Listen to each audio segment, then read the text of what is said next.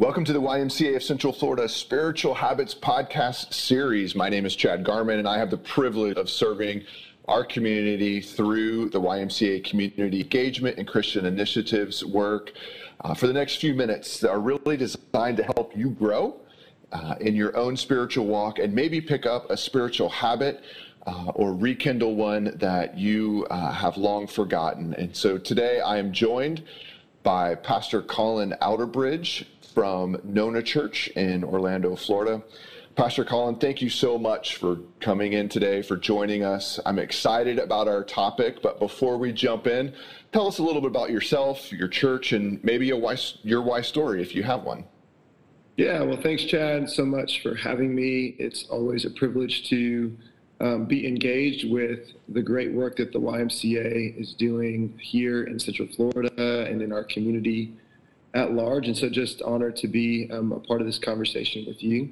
Um, like you mentioned, yeah, my wife and I um, lead Nona Church here in the city among some incredible people, some great friends, and we've uh, set out to, to lead a church that is accessible to people um, regardless of where they come from, what their background is, and what their story is, um, trying to create an environment where people can know and take their next best step in following Jesus. It's been a great journey, a great run. Married to my wife, Stacy. We are high school sweethearts um, and have four kiddos ranging from pre-K now to middle school. And so it's a new era in our home filled with sports and extracurriculars and traveling all over the place. But it's been a really good season. That's so great. Uh, Pastor Colin, thank you, sir, for sharing that. Today, we're going to jump into a spiritual habit that I know I need to work on. Uh, it's definitely one of those things that's difficult to actually do on a regular basis. Today's topic, intentional rest. Now, intentional rest, what's the difference between intentional rest and taking a nap or going on a vacation uh, or having just a lazy day? What do you mean by intentional rest as a spiritual habit? Yeah, intentional rest involves the idea that it's pre-planned, it's predetermined, it's on the schedule. Uh, and rest uh, involves the concept of allowing there to be certain things that fill our cup, that actually rejuvenate us and give us um, strength, as opposed to maybe some of the randomized ways in which we grab a nap or uh, take a second injection of caffeine to kind of get us through the day. So intentional rest is this idea that there's a way of being in the world where we can plan for our times of rest, our times of rejuvenation, our times of recreation in a way that uh, prepares us for the long marathon of life. That's so good to hear that uh, we have permission to schedule rest. We, we, we schedule everything else in our world. In fact, I would even say that we're maybe sometimes too scheduled, and we just allow our time to be filled. But if we don't schedule rest, we're never going to do it, are we? No, absolutely. And I, I think that you're we're experiencing that in our culture today in so many ways, right? What's the first phrase that people um, respond uh, with when you ask them, hey, how are you doing? It's one of two things, either, hey, I'm really tired, or I'm really busy. And we kind of carry these two phrases, I'm tired and I'm busy, almost as badges of honor. Um, imagine if when you ask somebody, hey, how are you doing today? They said, you know, I'm feeling really rested, feeling really present, really connected with my life, um, feeling like there's time and margin for me to, to think and reflect. I mean, we would probably be caught off guard if somebody responded that way, right? And yet we've defaulted in our lives to busy and tired uh, being either badges of honor or realities that we're living in that ultimately are hurting us physically, hurting us emotionally, uh, and hurting us spiritually. So give us some biblical basis for this idea of intentional rest. Yeah, so I think it starts in the beginning, right? Uh, we see God, who is Uh, all-powerful, all-knowing, according to the Christian tradition, um, creating the world in a rhythm. It says that he uh, creates um, all that we know and see. And then on the seventh day, uh, he rests. Now, the question then becomes, why does God need to take a break? Like, was he tired? Uh, that would make him not God, right?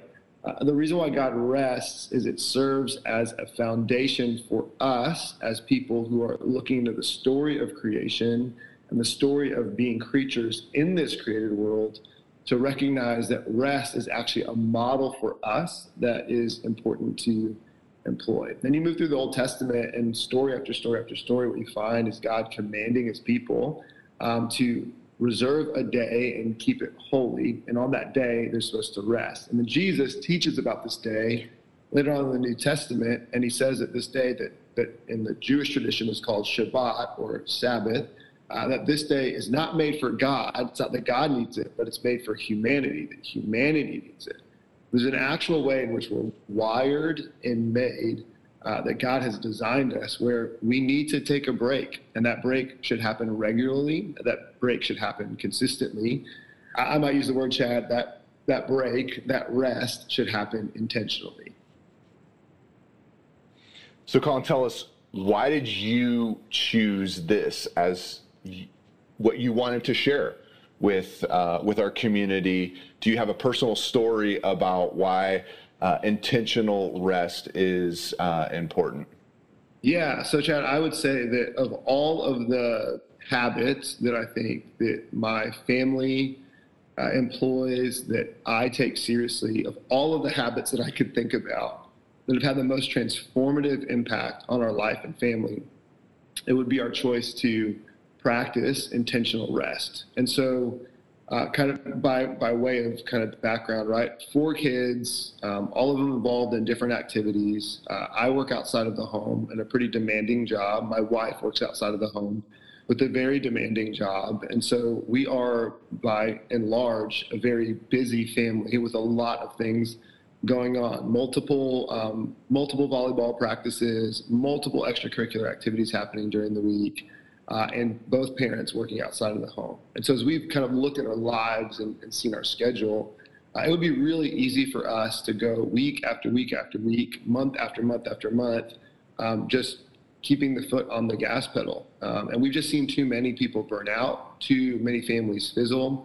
Uh, too many people be like ships passing in the night when it comes to marriage or with their kids, where the relationship becomes more of a transaction, where we're glorified chauffeurs, uh, than really building the family that we long to have. And so uh, my wife and I, a number of years ago, uh, set out to ask some really critical questions about what kind of family we wanted to have and what kind of life we wanted to live. And uh, when we realized that, that God has actually designed us to take a day, tw- a twenty-four hour window where we cease work uh, and choose to rest, choose to delight in one another and in our family in an intentional way, all of a sudden what we saw was that our capacity to do more during the week increased, and our impact and depth of relationship with our family Uh, was better than it had ever been. And so for us, this has been a really helpful tool that I wish more people were aware of and engaged with, uh, because I think it would have a better impact on our families, on our personal relationships, and our personal health. That's so good. I've, I've often heard uh, this idea of, of rest being described, especially in our busyness that we live in. And, and I know, Colin, that your family is not alone in this. My family is not alone in uh, the busyness of it, but but oftentimes our busyness results in a lack of trust with uh, with God, that we feel like we are we are too busy, we are too important uh, to pause for this twenty-four hour period. So make this super practical for us. Yeah. How do, how do we how do we do it? Yeah, so I think the starting point is, I mean, if you're a follower of Jesus, like if you would consider yourself a Christian, I think the first question that we have to ask is, hey, if Jesus thought it was important to take a day to rest in his own life in ministry, and he was the most product, productive human that's ever lived, right? The most productive person that's ever been on the planet, what would make us think that we could get away without one? I think that that's like an important piece, right? If Jesus is the standard and he thought it was a good idea to rest, and he's got it figured out a whole lot more than I do. Maybe I should listen to that guy. I think that that was a really sobering moment for us a couple of years ago, to realize we were trying to run at a pace that even Jesus uh, wasn't running at. And so I think that's an important concept to remember. Uh, and then the second piece is, okay, if intentional rest, picking a time or a rhythm in my life, it could, you know, a, a different day uh, or a moment where I'm really going to stop working so that I can focus in on um, some other things that give me joy. Then the question is, how do I make this day a fun day that actually feels restful? Uh, and I think that depends on stage of life. So I'll give you kind of a little bit of a framework of how it works for our family. Um, I work Sunday uh, to Friday. My wife works Monday uh, to Friday outside of the home. And so for us, our day of rest is starts on Friday night at about five thirty p.m. and it goes until Saturday Um, into the evening. And so it starts every Friday with an incredible meal. So we pick a great restaurant, we order in some incredible food, and we delight. It, it's our Sabbath feast. It's our in, day of rest feast, where we enjoy a great meal together, and we invite some good friends over who we enjoy. And then Saturday is a day where we get up and we enjoy the day. We stack the day with things that increase our delight, that remind us and connect us to the, the hugeness of the world. That could be a long walk, a hike, a day out at the lake. It could be um, trying out a new part of the city and, and spending time outside. Uh, and for our family, we love food and we love fun. And so those two things are involved as well. Uh, it, it also gives us freedom to say, you know what, if we want to take a nap, we'll take a nap. Uh, and so there's a, a degree of fluidity that happens in that twenty-four hours with some anchor moments, like a meal that we know we're going to share together, uh, and some commitments to not do things that make the biggest difference. So, Chad, I would say this.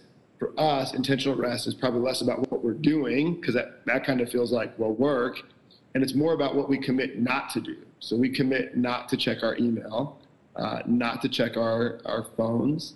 Uh, sometimes we'll actually put our phones in a drawer Um, for extended periods of time. We want to disconnect from technology um, as much as we can, and remind ourselves that we're people, that we're human beings, not human doings. And when we remind ourselves of that, man, life comes alive.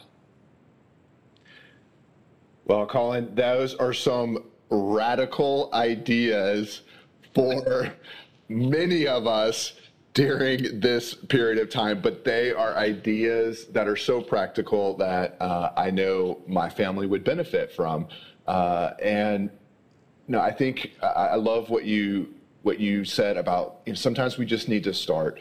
And so, you know, if we can't commit to twenty-four hours uh, this week, um, you know, what what would it look like if we just committed to a couple of hours this week and then just increase that over time? Um, yeah. That's that's important, Chad. And just by point of reference, we started this a number of years ago, and we're just now at a point where a full twenty-four hours is our reality. It started with three hours. It started with a meal on Friday, and then it translated to a couple more hours. And and like you said, it was really hard because everything in our culture tells us we need to be on all the time. But I think a good reminder for us is that culture isn't attending our funeral.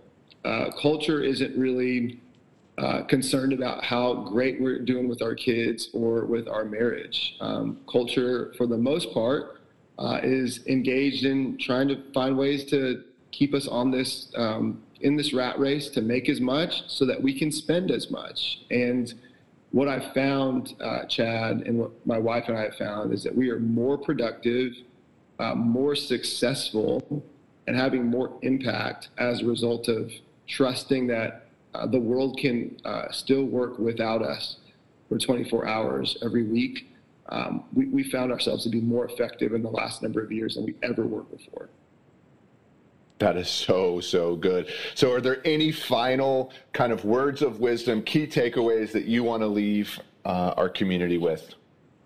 Yeah, two thoughts here. The first one is um, start slow and uh, be effective with what makes sense for you.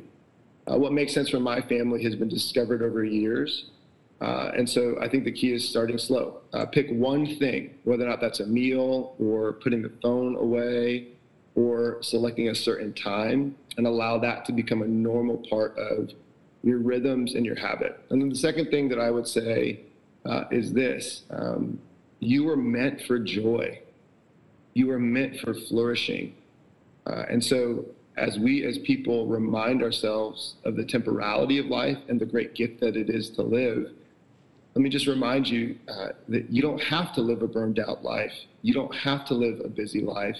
There is a different way of being in the world that can still lead to productivity. In the words of Dallas Willard, hurry is violence to the soul. And so if we can become people that slow down, enjoy our days, and are fully present, I think we might find that some of the things that we need in life, we just don't need that much. And there's a better way of being in the world. So, so good. Once again, Pastor Colin, thank you so much for your time. Uh, I know that uh, this will be a benefit for our community as we grow healthier spirit, mind, and body uh, from this practice of intentional rest. If someone wants to get in contact with you, learn more about intentional rest, or uh, maybe learn more about your church, what's uh, what's your church website or a way that people can get in touch with you? Yeah, people are welcome to visit nona church dot com. Uh, there is a number of resources there uh, that can help people discover more about intentional rest, uh, some sermons and some podcasts, and uh, people are welcome to check it out there. Well, community, I hope that you found uh, this time helpful. I know I did, and we look forward to connecting with you again soon. God bless and stay safe.